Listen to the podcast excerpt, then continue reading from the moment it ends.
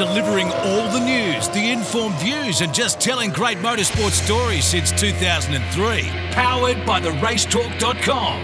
This is On the Grid. G'day everyone and welcome to another episode of On the Grid here on mypodcasthouse.com or on the Radio Show Limited's RS1. Thank you so much for joining us. A big show coming your way very soon. Tom Archuli will catch up with Will Davison to talk about what is going to be a massive weekend for supercars as uh, we get into Sandown this weekend, followed by Auckland in a couple of weeks, and then the big one, the Bathurst 1000, not too far away. We're also going to catch up with Brett Ralph.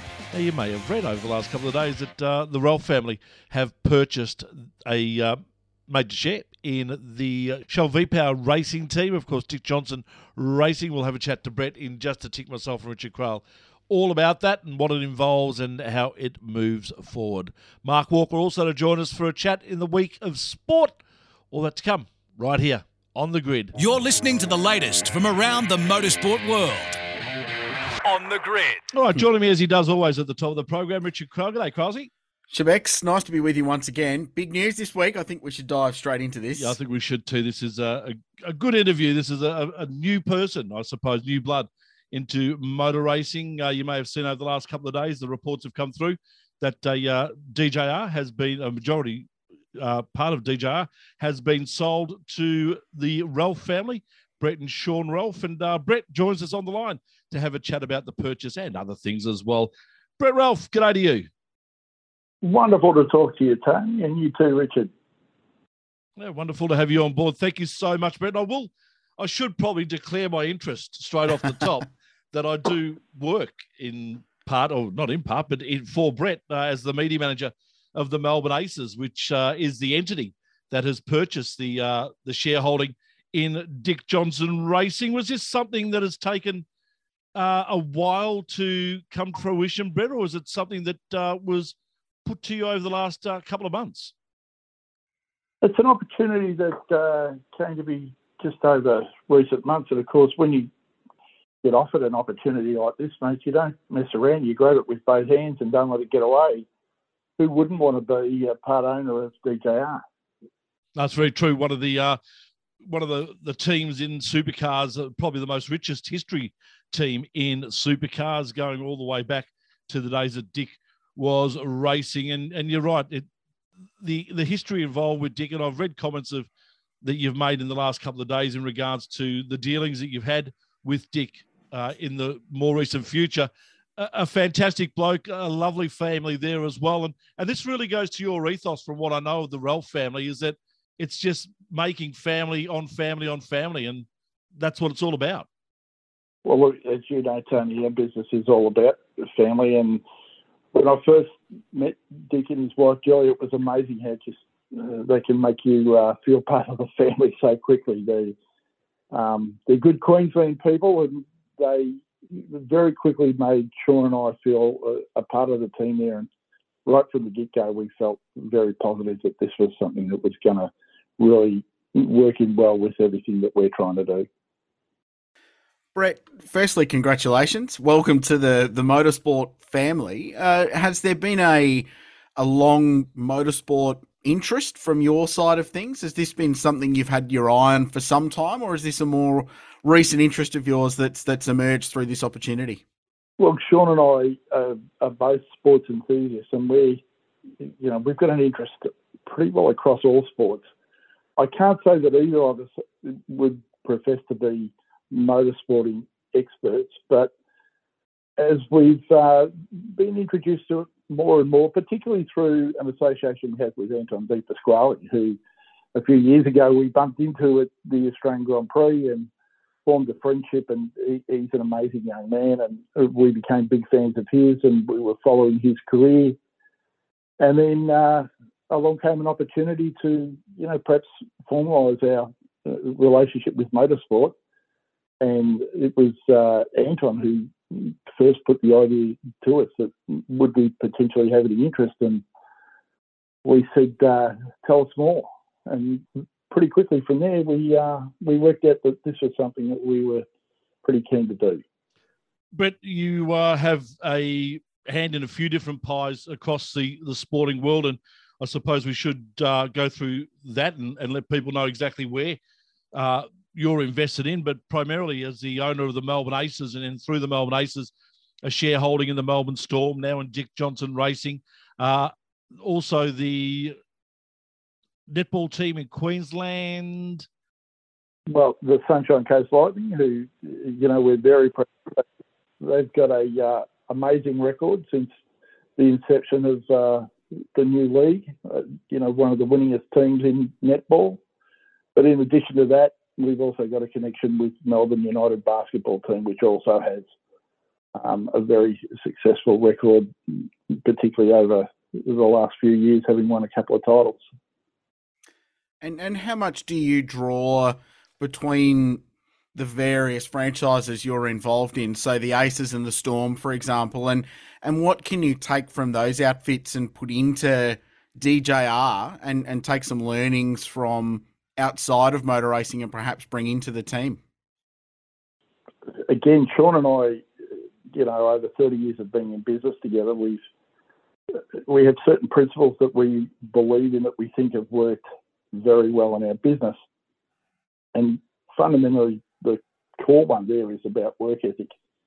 So when we look at investments in other areas, um, the work ethic at Melbourne Storm is uh, very well known. It's one of you know the people at Melbourne Storm. Every person there is an extremely hardworking person, and and uh, you can see with some of the players who have resigned from the Storm uh, recently, or retired, I should say, from the Storm. People like Cooper Cronk, they ask what the uh, the secret sauce is at Melbourne Storm, and he keeps giving the same answer, which is hard work. And we identified that those sort of uh, principles apply across all the teams that we've uh, invested in, and it's a formula that we subscribe to. So we just see ourselves aligning with organisations that have that fundamental desire to work as hard as you can to achieve the best results. And it keeps uh, showing up that the proof is in the pudding. This uh, success in business, success on the field, and success in the other endeavours that these organisations have, which across all of those sporting organisations, there's a real commitment to delivering for the community, not just uh, achieving in the particular sporting field, but they have a broader sense of uh, the purpose of the organisation. And all of those are appealing to us. Yeah, and, and motorsport's got such a great community outreach as well. It reaches a lot of people, like the footy codes do, especially, and it's sort of got that hands-on approach in in directly interacting with their fans. Uh, Ryan Story, who's been such an integral part of Dick Johnson Racing for a long time now, and, and responsible for helping bring the team to where it is to this day, was very clear when they started this process that it was about finding a partner, not necessarily someone that could just tip some money in. It was about finding someone that they could work with. Is that an approach you obviously share? And uh, you must be looking forward to that partnership and working with people like Ryan and, and Dick and his family to, to evolve the team and, and take it to new levels. Absolutely. And there's a perfect example of somebody who has the sort of work ethic that I'm talking about. And I don't think it's a secret to most motorsport fans that Ryan has had some health challenges, and part of the uh, problem there is every time he gets well, he basically works himself to exhaustion and, and becomes unwell again. But Ryan and I um, clicked virtually immediately. We uh, it's amazing how closely aligned uh, our opinions are on a whole host of things.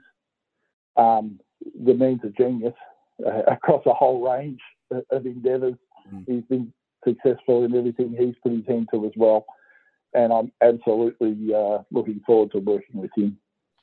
But uh, uh, the one thing I do know of you is that you're able to identify situations within organisations, and then you get in there and you weave your magic, you fix that situation, and all of a sudden things start happening.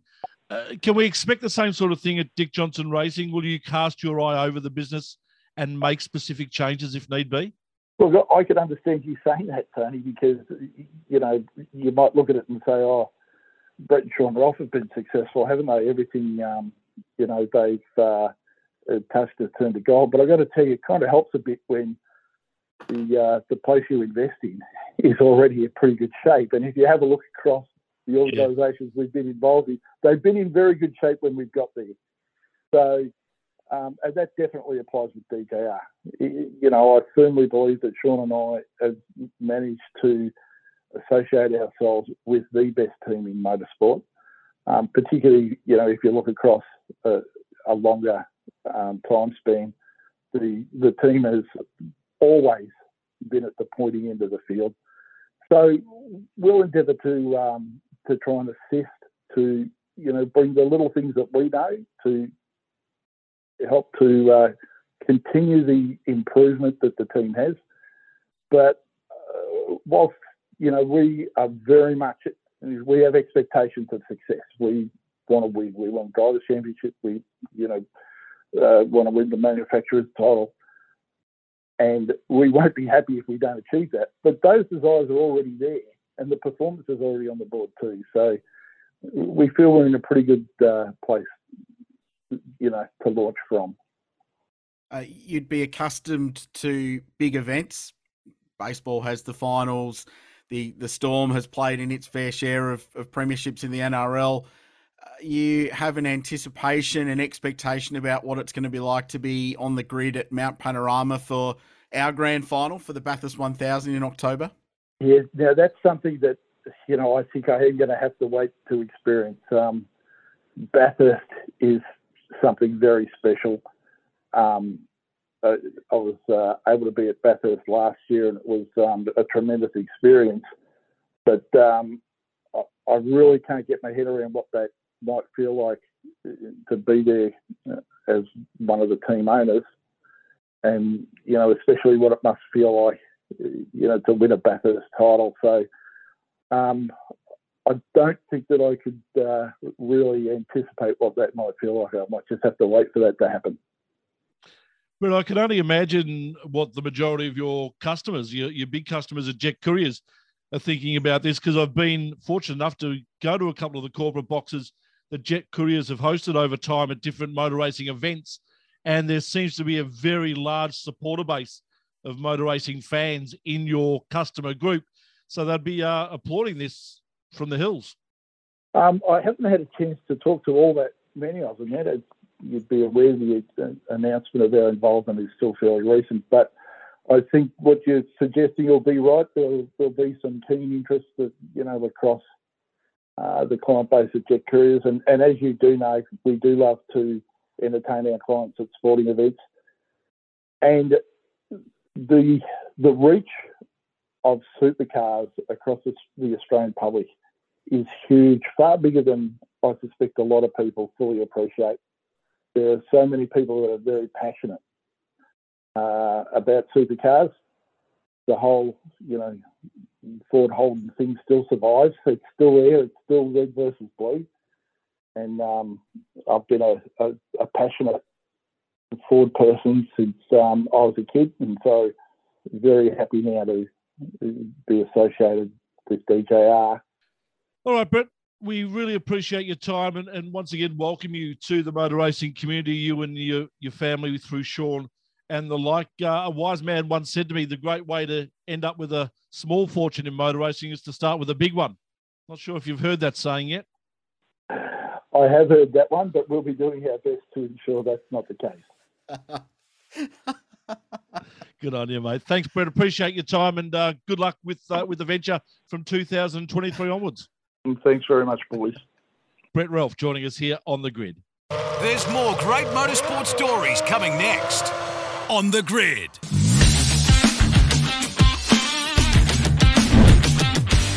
Round nine of the 2022 Supercars Championship heads to Sandown in Melbourne, and joining me is Direct Ambassador and driver for Shell V Power Racing, Will Davison. Hello, Willie. Howdy, Tom. Mate, the Bend qualified no better than sixth, but some strong results, second and fourth in the rain on Sunday. How was that weekend for you?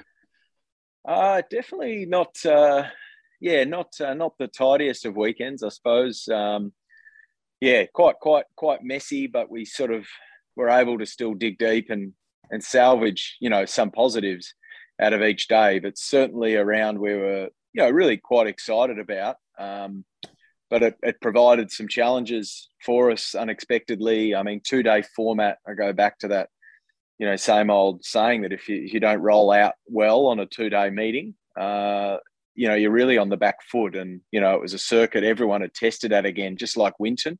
Uh, a lot of the rookies had tested the week before. And when I say rookies, that's also Triple Eight with their driver and um, Tickford and, you know, um, Erebus. So a lot of people seem to, you know, have a bit of a, a head start and uh, just put us on the back foot a little bit. Um, we weren't quite where we expect to be with the car and, um, and yeah, just just it created a few challenges for us. I made just too many mistakes at crucial moments, and with the three part qualifying, we were really digging our way out of a couple of holes. And um, yeah, but we still managed, yeah, a couple of you know really quite strong results, particularly Saturday with the second and a you know really quite a fast race car. Talk me through the race in the rain on Sunday. So, what's the biggest challenge in a race like that? Yeah, it was that was insane. It was uh, actually a lot of fun. I really enjoyed the race, um, and just just the the the the, uh, the vision at the start was was next to nothing. Uh, the spray was yeah, it was pretty extreme, and the fogging inside the car as well was was quite bad. So you've got little pockets of the windscreen you can just see out of, and um, and just varying grip conditions as well, which were changing lap to lap. There's a lot of standing water um, on the surface at Tailem Bend. It's quite a, very smooth, uh, particular kind of bitumen they use, and uh, you know it's nearly like a river. It's like a glass river where there's a lot of water, and uh, you know when you hit particular patches of standing water, the, the grip was was like an ice skating rink. Rink, absolutely nothing. But once a bit of that standing water would dissipate, um, the grip was quite good and quite quite high, if you like, for wet weather conditions. But uh, that meant lap to lap it was changing. So you'd find a bit of a rhythm once the rain had ease and the grip would get higher. Uh, there'd be a bit of a racing line. But then all of a sudden, if you got out of that groove or a bit of rain came down heavier during the race, rivers would appear lap on lap that weren't there the lap before and would just all of a sudden catch you out under brakes where you lock a wheel and you know, you just go flying off the track at uh, crazy speed. So it was really, really challenging. So Sandown this weekend, it's a historic circuit, one that's close to your family as well. Um, what's the key to a quick lap around there? Yeah, Sandown's a uh, yeah unique circuit. Um, you know, on paper, it's kind of two drag strips, if you like. So you do need obviously really strong straight line speed. Um, but it's not as simple as that. Um, you, you need a car that brakes uh, very well uh, and has you know a very good entry entry balance when you're on the brake because there's some big curbs uh, through turn one and through the turn two three chicane um, down at Dandenong Road. Every everywhere where you hit the curbs, um, you need to hit them at, at, the right trajectory if you like. So um, you know it's it's all good and well just smashing the curbs, but you know car setup has a big part of the way your car sits on the curbs, the way it, it lands off the curbs, which is then uh, dictates your balance and your momentum as you get on the throttle. So, um, although there's not that many corners, they're all very tricky to get right, um, particularly when you're trying to set the car up for a straight line. Um, you know, you you can often lose sight of you know the, the balance requirements, which is very important. So, um, not not easy, but if you do get the car in the sweet spot, it's uh, one of the circuits that does reward you quite heavily because once your car's good there, the times do come quite easy to you. But if you're off the pace, it's sort of one of the, the tracks where trying to find a few tenths, um, if you don't have it in the car, is, is very, very difficult if the pace just isn't in the car. So Sandown last year was very early in the season, while this year it's quite late. Um, so it's been quite a different time for for you in terms of driving early to, to now in the season. What have you um you know learned from that event last year that is going to make uh, maybe better performance than you had this time last year at that track? Oh, I mean, so much. Uh, just been obviously preparing ourselves in the last week and and going through uh, you know everything we did there all that time ago. Now I think it was only our second event hmm. together mm. for memory uh, as a team. So um, certainly a lot has gone down since then. Obviously, it's funny reading back through your notes from that time and and now I understand what the notes mean so much better. Whereas, you know, some of my feedback from them was all, you know, the car was very unknown to me. So uh, now I read what I struggled with and, you know, we, we understand in the last year and a bit since then what what we sort of do to uh, to maybe help us with those uh, balance issues or whatnot. So um, yeah, a lot's changed. The car's quite different. Um, I think we've got a better understanding of of what we need there. Uh, but having said that, we know it is territory for uh, T8 cars in particular. Uh, really does play to their strengths, absolutely. Um, but you know, we're, we're, certainly constantly pushing our package. Um, you know, we'd like to think we we understand. Um, you know what we need to try and maximise what we've got anyway, and that's all we can do. Uh, and looking forward to it. I mean, we still had some positives there started last year, although we we didn't hold any trophies up. Um, you know, we were still in the hunt for you know the, the, top five on the Saturday. I had a bit of an incident uh, getting pushed through the grass with a few laps to go, but you know we're on for a top five in the dry, even even with the struggles we had. And I qualified third in the wet on the Sunday. Um, had a bit of a spin and then fought back to fourth or fifth on the Sunday. So, you know, there were still some positives, and, and we certainly know we're, we're sort of better prepared um, than, than we were last time, that's for sure. Yeah, finally. So, Sandown is a three day format compared to the two day format. So, is that a preference, and what advantages does that give you? Uh, doesn't give us any advantages. Um, it's just, I think, I, it's uh, yeah, I, I prefer the three day format. I think the two day formats have been really, really taxing on on the crews in particular. Um, yeah, they're, they're great if you roll out quick. Uh, you do have a big advantage on that Saturday, but um, it's non-traditional. Um, same for everyone. It's sort of, I think, maybe have a couple of them in a year's all right, but uh, you get a you get uh, yeah you get a bit over those stressful Saturdays. Uh, there's just no time to analyze work through issues, uh, go through data. It's just go, go, go. So back to three days. Uh, yeah, we have practice Friday. Uh, we actually have a co-driver session on Friday as well. So uh, we'll get the co-drivers in the car, get Alex in the car, which will be cool. And then we have another practice session Saturday morning. So, you know, we can, we can um, analyze Friday stuff Friday night, which I enjoy. And, um, and, you know, just a bit more time to, to, to, uh, fine tune the package. But that's the same for everyone. So um, yeah, I, I, just enjoy that a little bit more, just being a bit more um, thorough in your preparation instead of just you got what you got and just hang on and get on with it. awesome. Thank you, Willie. All the best for Sandown, and we'll see you down there. Beauty. Thanks, Tommy. Thanks, Billy.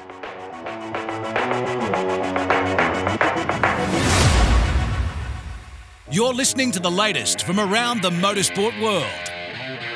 On the grid. All right, Richard joining us for our chat. And uh, as he always does at the end of the program, Mark Walker from the racetalk.com. Hello, Mark. Tony Shebeki, Richard Craill. We get to go back to Big Bad mm-hmm. Sandown this weekend. Well, for you, it's, for you, it's back to back Sandown.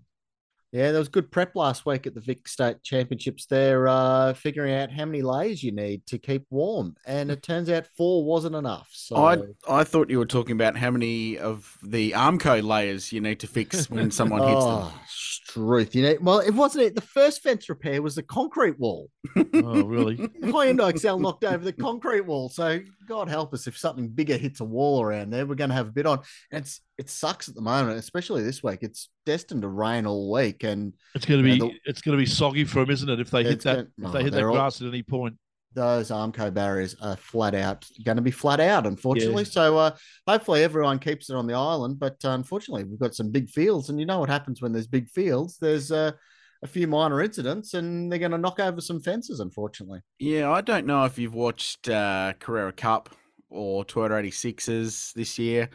Actually, Super Two's there. Super Two. That's probably the the worst uh, candidate of the lot. I would have thought. The, the place to watch that's going to be from that uh, bridge going over Dandenong Road because it's just yeah. far enough way back you'll be able to get the whole accident in. The road car bridge. Yeah. Yeah, the actual access road. Yeah. Yep.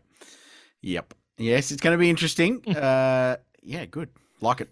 It is weird going to Sandown. We're gonna we're gonna say it is weird going to Sandown for sprint races, though, isn't it?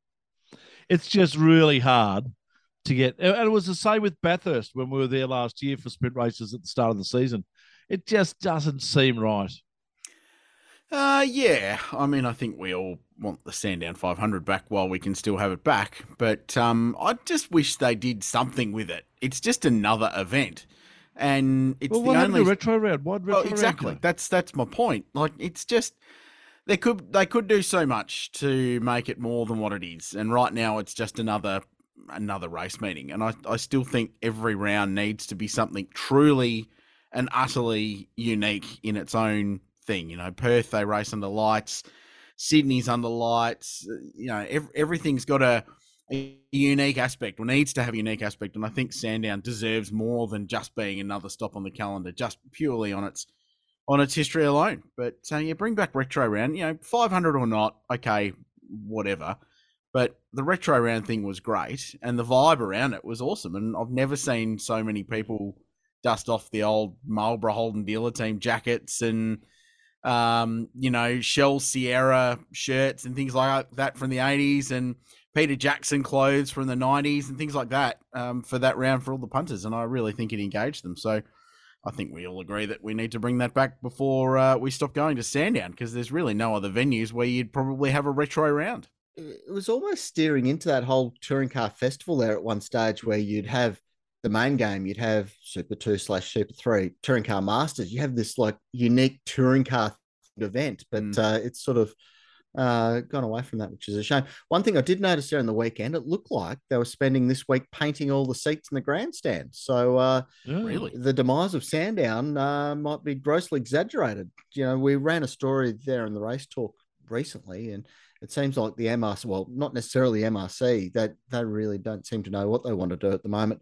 But Racing Victoria, at least, wants Sandown operational through to 2027. So you wouldn't go to the expense of buying all those tins of paint to paint all the grandstand seats if you were going to bulldoze the thing in the next six months. So I think that's uh, a little bit of a sign, if we can read anything between the lines, that uh, they plan on keeping the place alive for a little while longer. Hmm. Could uh, Symmons Plains maybe have convict round or something? Could we honour its history? oh, Shebex. No. No. That- That's the Australian Touring Car Championship, isn't it? Next question. Uh, next question, of course, the big news is, and we spoke to Brett Ralph earlier in the program, is the sale of DJR. We knew it was imminent, I just didn't realise it was this close. Well, you're probably more credentialed than anyone to talk about this, Tony Shebeki. Isn't that funny? And hey, Isn't that funny? why?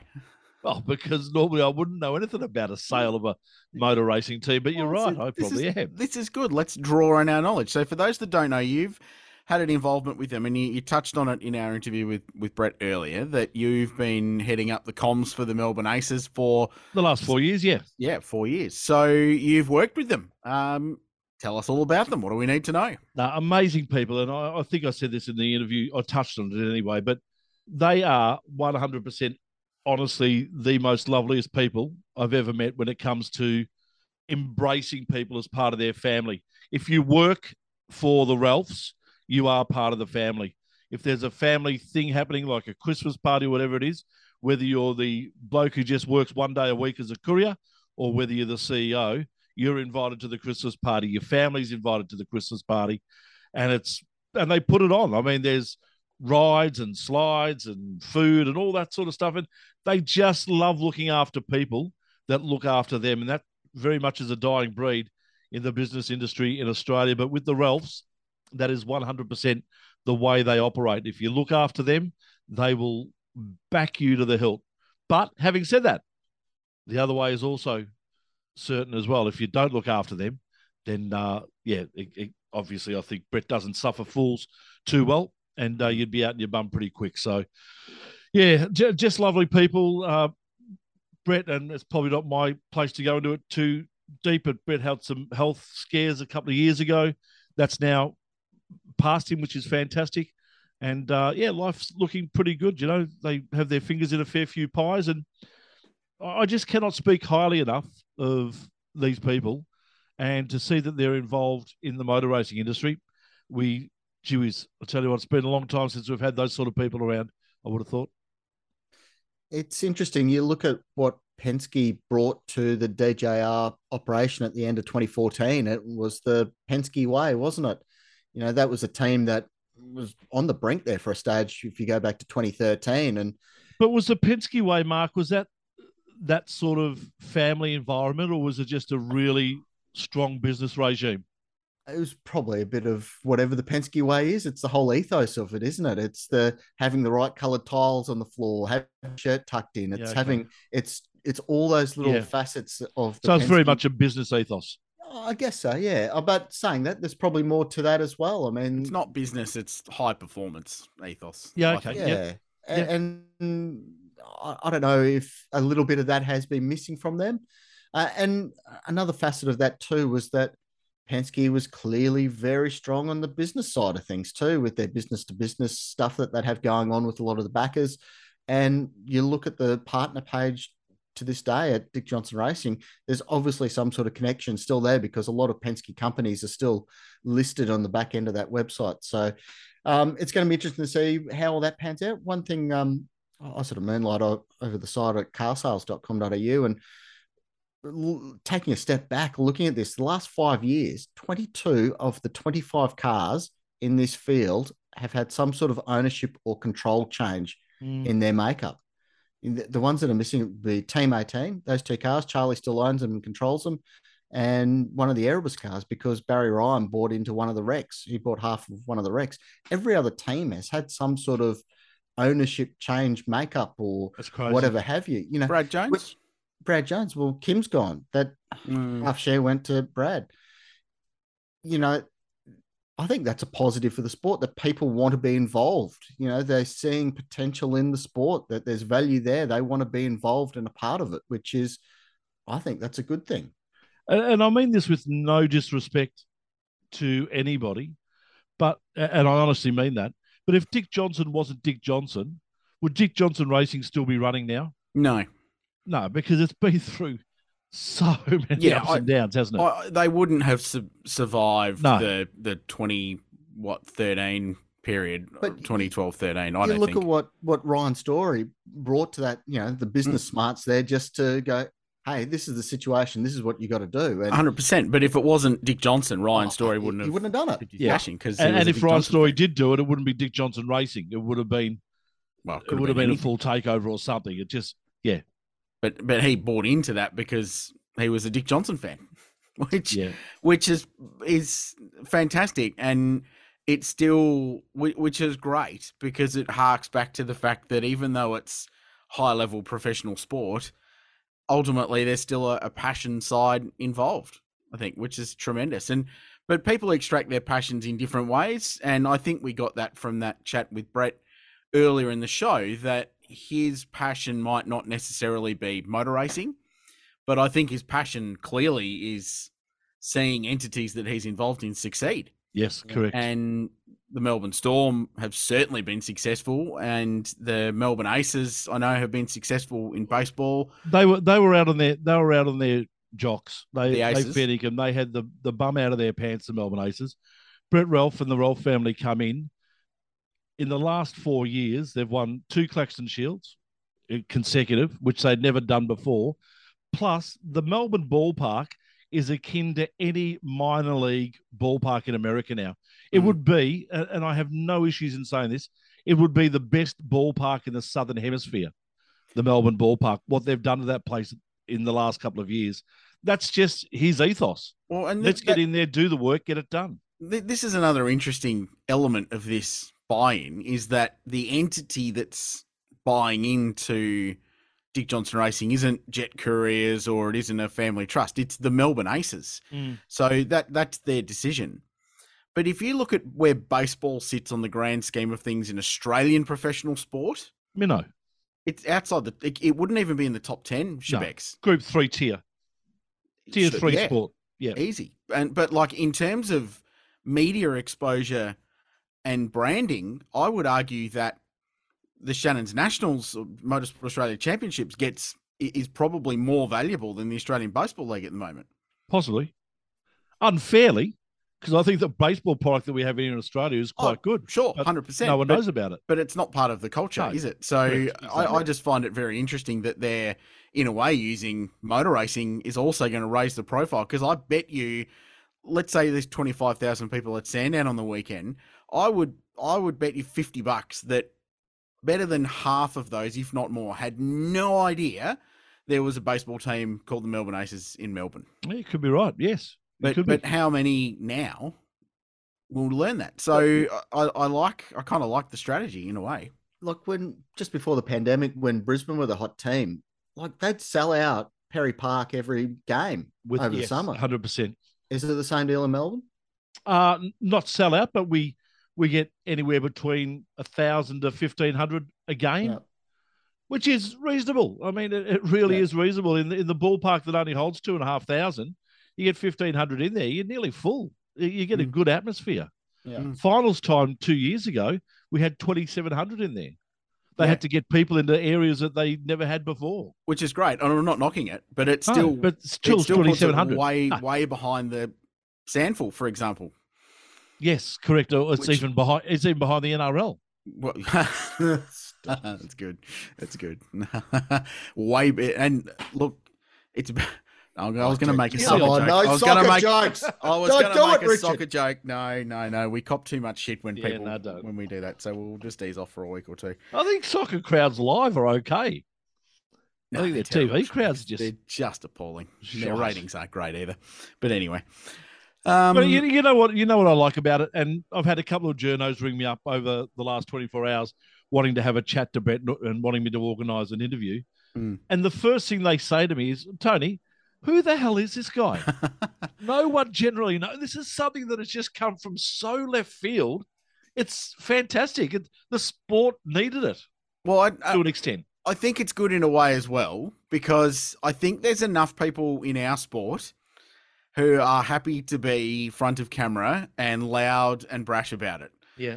Whether they're a team owner or whether they're a sponsor, whoever it might be, nudge, nudge, wink, wink. Um, I think it's nice that from everything we've seen, these guys are going to take a behind the scenes approach. Ryan Story is going to still run the ship day to day. Dick Johnson's still going to be the figurehead day to day. Um, that's great. I, I don't mind that at all. Look, it's going to be a really good deal if we can just get more Ryan Story on Twitter out of this. Yeah, I- Hopefully, there's yeah. a bit more capacity there. Yeah, he live tweeted one Sydney race weekend once, and it was instant hot in the power rankings, and Yeah. it was actual genuine insight. I tell you what, what we need we need to go to Ryan and do a deal where perhaps we can we can donate some of our very meager budget to charity, and maybe he could live tweet for the race talk for a And round. could, could we call it Ryan's story? no, that would mean it's Instagram or something. Mm. That's not uh, one of your better works, Shebex. I'm not going to lie to you, but. Uh, I tried. It was quick. I don't, it was. Full credit to you. But anyway, I think we all agree it's good news, big investment, and legitimate business people coming into motorsport is a good thing, 100%. And I generally hope that Anton De Pasquale gets some commission on that. you sale. want to, well, whether it's commission or just a long term contract, Gotta be 10, something 10 in year it Buddy for. Franklin style deal, why not? Why not? Oh yeah, ask Dave Reynolds about that. Yo, That well, works well. oh, sure. I don't think he helped broker a sale of a race team, though. This weekend, uh, back to normal, or do we actually start to see some difference happening at Sandown? you kidding? So, No, I'm not. I'm just Sh- Shane Vig- Van Gisbergen, do we not recall the 2019 Sandown 500 and how yeah. you go and look up the power rankings for that meet, and it was Triple Eight was so far hot that there was nothing else in the hot. It was Yeah. just ridiculous. And then last year he was crushed. His skeleton was crushed. Mm. And he still Literally crushed.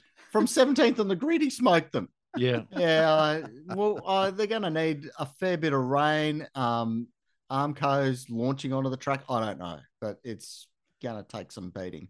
Yeah, so when you include the 500 and the, the sprint races, Triple Eight have won 11 of the last 14 at The, Sandown. the last Ford win was 2017 Waters and Stanaway. Yeah, exactly. Oh. Which which was a surprise Yeah. in its own right. It was actually. Mm, Very You're much right. remember that day.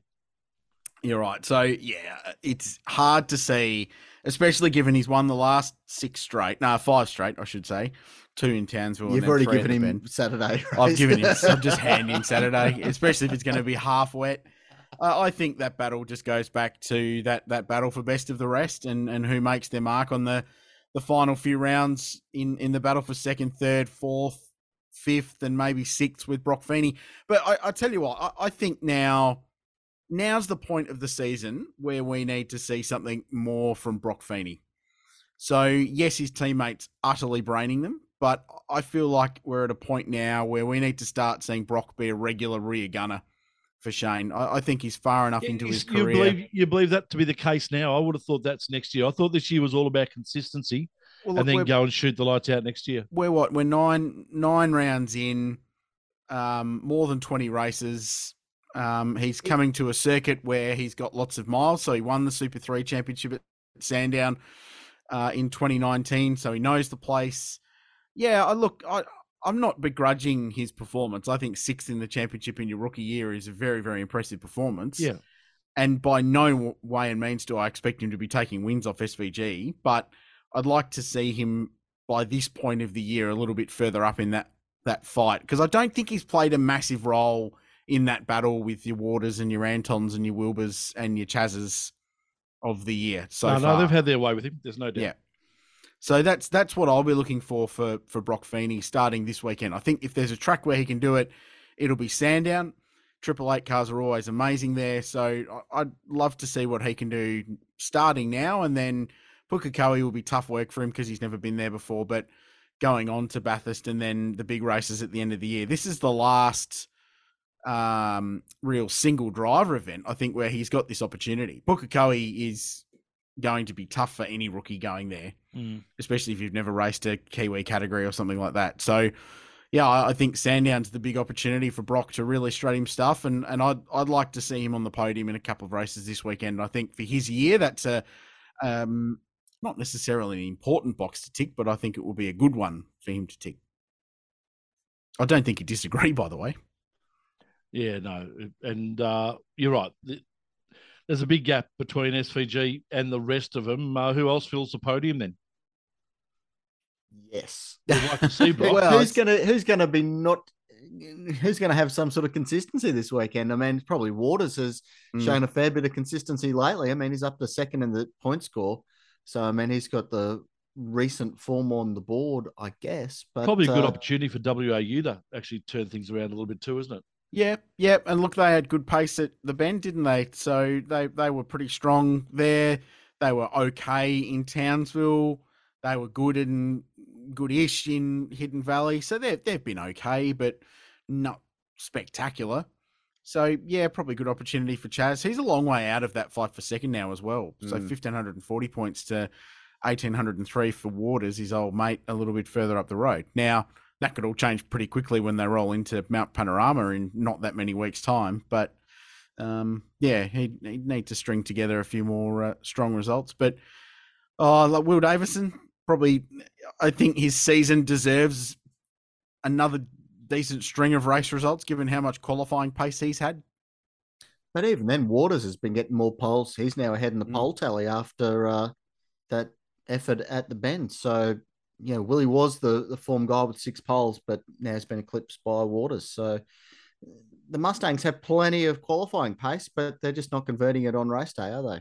No, I'd love to see Andre continue doing what he's doing. He's had been pretty good. Well, not riding off cars. Oh, yeah, that's true. yeah. Not really his that. fault, but yeah, yeah.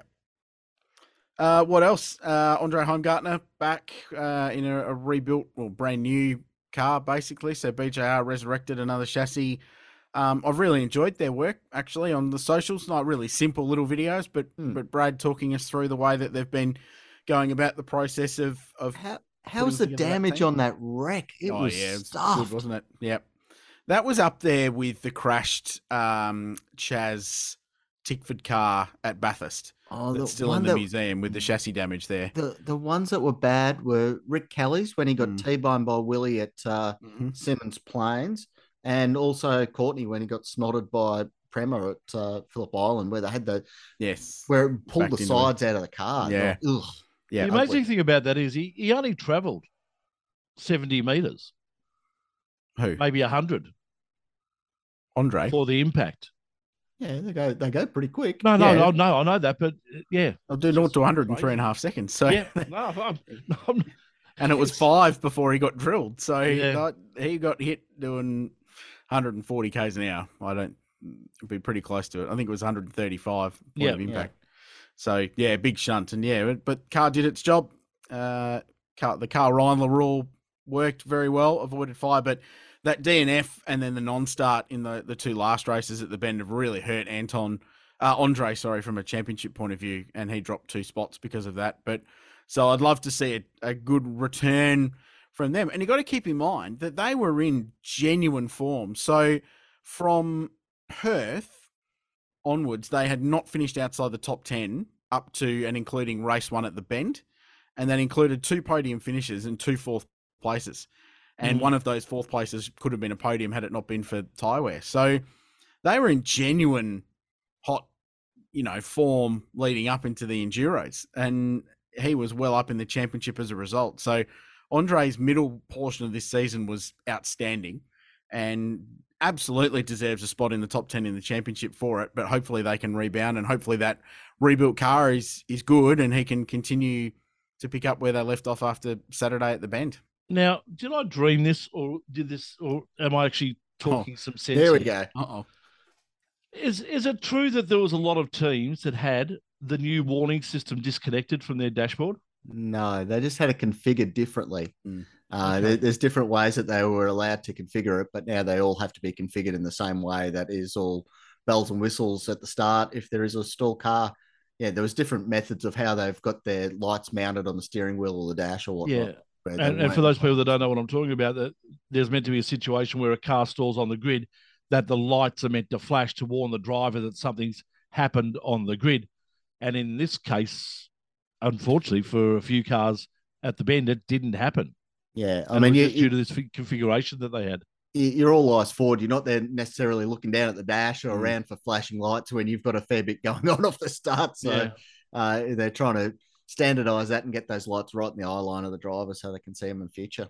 It's also worth pointing out that there were some comments after it that the yellow flags didn't fly from pit wall, which is absolute bunkum.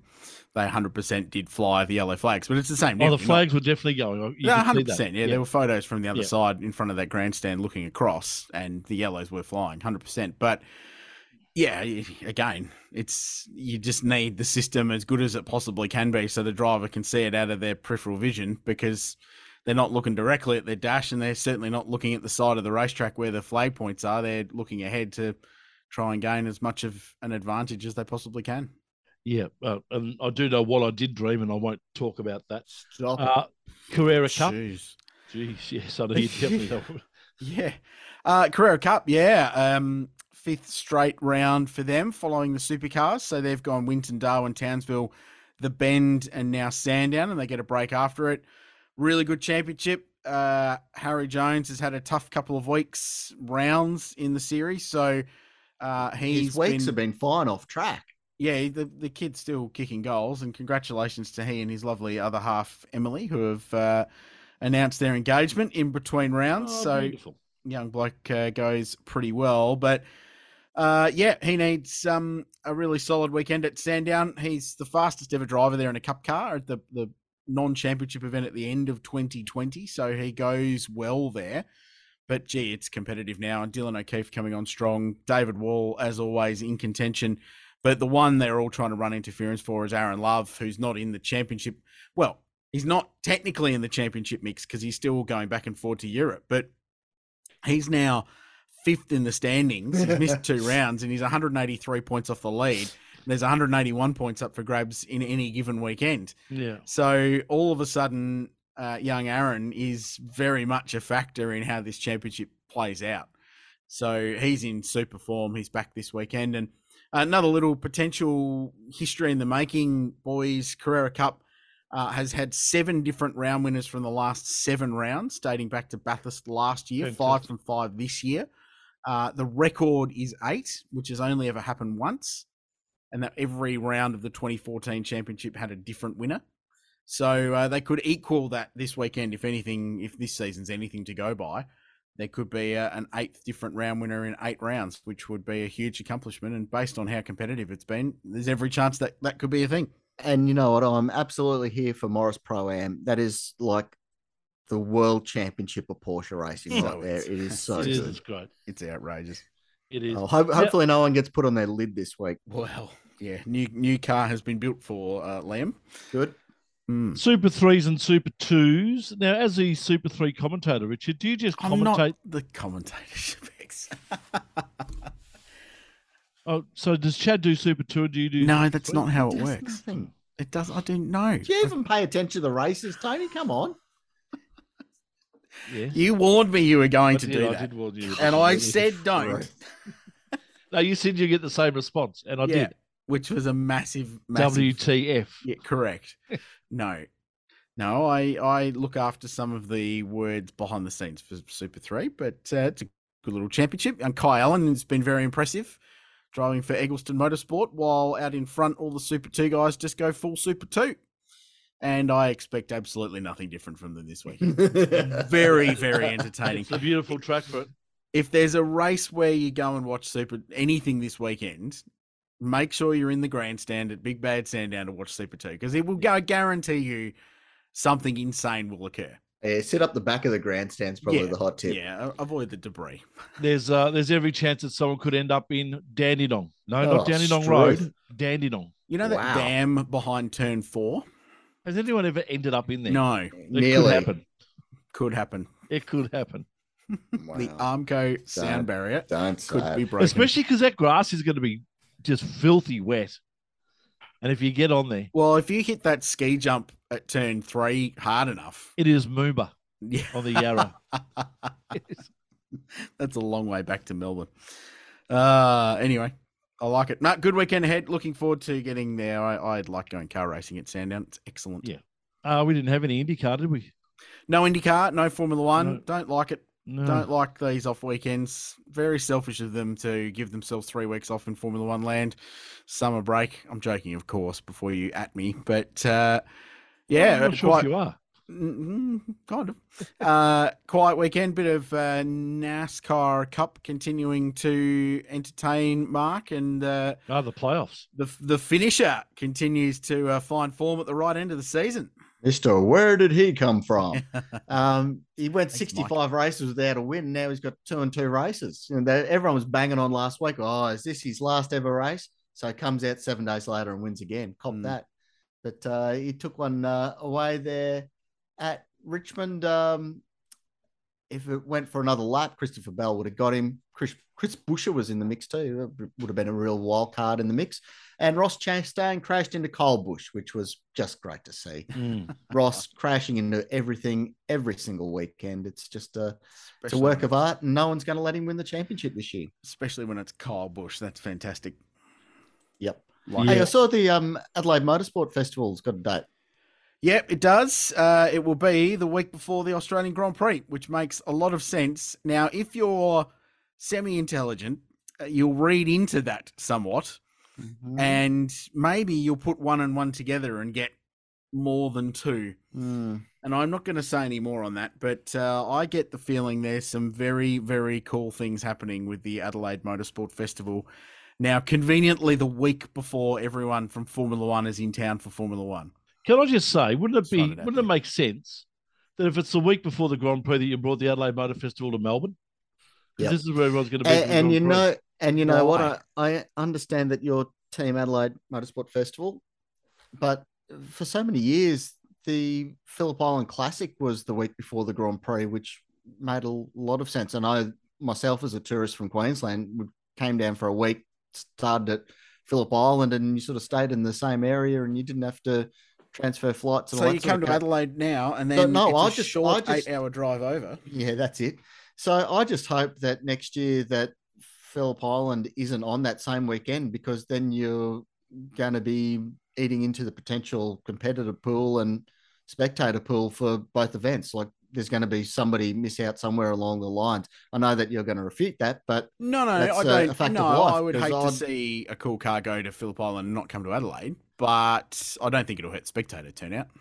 There- there'd be people like I'd come over for the motorsport festival, but if Phillip Island's on at the same time, I'm going to go to Phillip Island because they got Yeah, 500 and something cars It's there. a CBD event. They're, uh, not, I, I, they're going to have fifty thousand people there anyway. I don't think that's a massive drama. I, it's, it's getting the cars that'll be the the Right. problem if it clashes. But then they've got their date, so they've they've gone early. Government's on board. Week before Grand Prix, they're going to do a heap of stuff that I think will it'll make a decision whether you're going to come or not pretty easy if it's right up your right up your alley. Yeah. Uh yes, correct. So what do you say? You reckon that there'll be a lot of F1 personnel come over for Well, Shebex, you don't need to be a rocket scientist to work out that the logistics make sense if you come for that, and then you need to be in Albert Park on Thursday the week after. So I'm just, I'm just throwing spitballing here, but it makes a lot of sense, doesn't it? When you're running an event that's themed around the Adelaide Grand Prix era, Wouldn't it be lovely if Sebastian Vettel brought the Nigel Mansell? Uh, car who knows? That'd Could be happen. lovely. That'd be amazing. I'd probably rather Nigel Mansell bought the Nigel Mansell Championship winning Williams, but anyway. All right, time for our power rankings, hots and knots from the week of motorsport, Yes. Can I start? Yep. please. Super hot. Uh, how privileged and lucky are we that we have such good coverage of motorsport in this country? So, Supercars TV coverage is outstanding. Yep. The coverage, if I do say so myself, from the Speed Series, Shannon's events is fantastic. Yep. Uh, and last weekend, uh, given a large fit of lethargicness and terrible weather, I spent a lot of my weekend not doing an enormous amount here in South Australia. And for a lot of it, I had the Blendline TV stream on my TV, streaming from my phone uh, from the Sandown Vic State round. How good. And it's bloody good. They do a ripper job for state level motor racing to have that level of coverage. It is fantastic. And it's not far away from the product that was being produced for the Shannon stuff 10 years ago. So it live motor racing is fantastic. Well done to Blendline TV. Boo to anyone who rubbishes them for having a go because uh, I really like it. So No, can Well I add done. to can I add to yours mm, that today I watched three games of women's football, girls football, Mhm. year nine and ten live streamed on the Herald Sun website. yeah, We are just getting live streaming happening from so many different things here in Australia, brilliant. and it's all good quality, and Yep. it all goes. The commentators know what they're talking about, uh, apart from a couple up in Queensland. we But That's right. all right. Uh, Here we go. so right. Move on. Move on. Who's Ah, next? yes. Uh, but no, otherwise, live streaming in Australia is fantastic. Not just No, motorsport, but of all sport.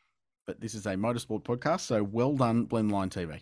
And you know, further to that, my hot was that meet because I was there, and Sunday morning I went and had a talk to Dan from Blendline and reminisced about the old days. I mean, I used to do the community television of the state stuff in Queensland. Rich, you did the stuff in Mhm. South Australia, and just saying, you know, how good a job he does, but how hard it used to be back in the day. You know, like they've refined their system so much and have all the live timing and scoring that consistently works, which is something that took a long time for supercars to make Yeah. work. Quite frankly, it was always a, a bit of a standing knot there for them not having that work. But uh, yeah, the, the whole meeting was was really cool. There's some really great racing, especially like the Formula Fords. If you mm, squinted, it could have been a national round. The quality of the field there, it was absolutely on. Some really red hot racing and uh, good racing across the different fields. So there's one more round of the Vic Championships to come at Phillip Island in about a month's time. So that'll be worth checking out if you're in the area or get on the Blendline and get on Blendline anyway because they've got They so many nice good. stuff. Mm. They do really good things. The week before they were up at historic Winton, which was a really good meet. Absolutely was. And thank you, boys, for leaving my hot to be the purchase of DJR by the Ralph family. Uh, great to have Brett Ralph and his brother Sean and that uh, whole family and that whole structure involved in motor racing. And uh, yeah, we'll be a lot better off for it. I can tell you that. So uh, well done to them and well done to uh, to DJR. Like it, yeah. That was always going to be yours, mate. Given Yeah, your thank you. relationship with them, uh, my not, my not's. A, a, I was challenged by this because uh, I'm not opposed to what's going on at the 2023 Formula One Australian Grand Prix, and I think it will be an incredible event. And I'm very excited to see Formula Three and Formula Two live in the flesh because often their races are better than the Grand Prix that follows, and I'm keen to see how they are at Albert Park. But my little frustration, and it comes from a vested interest as well, I'd, admit, is the chance for an Aussie category outside of supercars to not be on that program, because it looks like now it it will just be F1, F2, F3 supercars, and and I think maybe Porsche, but um, a category like S5000, while it's not an entry level category, it it allowed other people to have a crack and race at Albert Park, and the field was the biggest it was. Deals were done based on the fact that they were going to be at Albert Park, and a lot of young drivers got on the grid for that one weekend to have a crack. Um, so it, it's a it's a half-hearted knot, but it is a little disappointing to see them not going back because I thought they put on a really good show this year. Their racing was really good. It's it's probably the best S5000's been since that Phillip Island event last year. So um, it's a little bit of a knot there for mine this week that they're not going to have another crack to to show what they're capable of and and gives them young Aussie drivers an opportunity in that open wheel landscape and at such an important event. Hmm. Good one. Good one. A bit of a hot take here, and we've sort of avoided the subject. Is it a knot or a recently. hot take? It's a, a not take. Okay. Uh, I'm not really entirely on board, and it's grating at me. Oscar Piastri at McLaren. I just don't see that as a great life decision. I mean, obviously, there's politics and there's reasons why it's going to happen, but uh, as far as a, a team environment to be going to, you know, that's Norris Racing over there. Norris is the protege. It's eaten up and spat out Dan Ricciardo, who's a really good race car driver, was before he turned up there and destroyed him. He's not going to have a lot of chances. You would have thought that No, spot on. Alpine would have gotten around him and cuddled him a bit more and been a bit more forgiving of a rookie season. He's going to have to perform and stick it to Lando straight out of the gate, I reckon. But um, and, and you know, it's a team that has a lot of talent lined up, waiting to replace anyone who isn't pulling their weight. So No, and you're I absolutely spot on, Mark. No, you no, Okay. you do know. You Cool. you absolutely know, mate. You've hit that right on the head.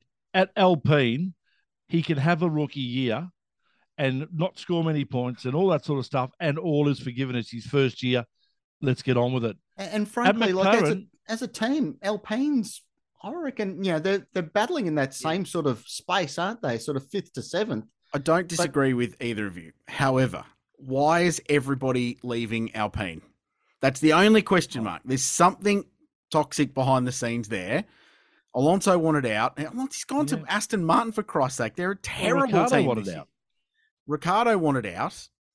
Um, the former team boss wanted out, or was he sacked? I, I just there's there's something something fishy in Denmark. Is it the culture? I was quoting Monty Python, but you've gone straight to the French. Uh, anyway, uh, good knot. No, it's a good knot. It's a valid knot. No, well. extremely. What's your knot, have- Shebex? I didn't really have a knot because there hasn't been much happen.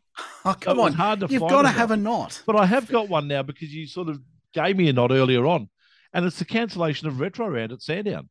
Supercars, do something about it. Let's get some more cold chisel. Duran Duran and the Beatles playing over the speakers in between races. Let's get some funny costumes happening from some of the people that we've seen over the last few years. Box Get brownies. retro round back. Thank you, Jack Perkins, for trying to Oh, yeah, that's do something towards retro round. Yeah. But uh, otherwise, it's just going to be just a boring old three races at Sandown that Well, Shane Van it'll Gisbergen will bolt in every race. I don't So think it'll be boring. You- You're you- underselling it a little bit. Um, You just sorry, wait. but- M- Marlboro sales in Springvale will be way yeah, up. this totally. Full credit to the moustache. That is outrageous. Yeah. Uh, that is properly leaning into. but character. even the even the uh, even the photoshopping from the photos Yeah, were it's- just fantastic. No, it's Beautiful. Well no, done. it's a good knot, Shebex. It's a good knot. Uh, that's been the Doric Power Rankings with thanks to our friends at Doric. Go to doric.com.au forward slash shop and find out more about their excellent range of products. They are proud supporters of the Race Talk. I think we need to get hashtag Doric Guy on next week. Haven't seen him for a while. Yes, well, traditionally he comes comes on for our post event review, so Yeah. we'll definitely get his takes next week. And head to the racetalk.com for the Doric Inside Line magazine, 40 page bonanza, 10,000 words, which really made my fingers bleed this last week. But, Better uh, than the official event program. Yeah, Hell and in the If and they in the next and in the next few days, head to the Race Talk and get to see my second ever article. wow. I'm just in the process of proofing that as we speak. Two articles in Might be four next years. week. I like it. I'm we're gonna have the whole myself. we're gonna have the whole gang together this weekend, boys, at uh, Big Bad some point, Sandown. yeah, so can't wait to to be there and uh, looking forward to a big weekend of motorsport. Catch you then, guys. Catch you again right here. Thanks for listening on the grid.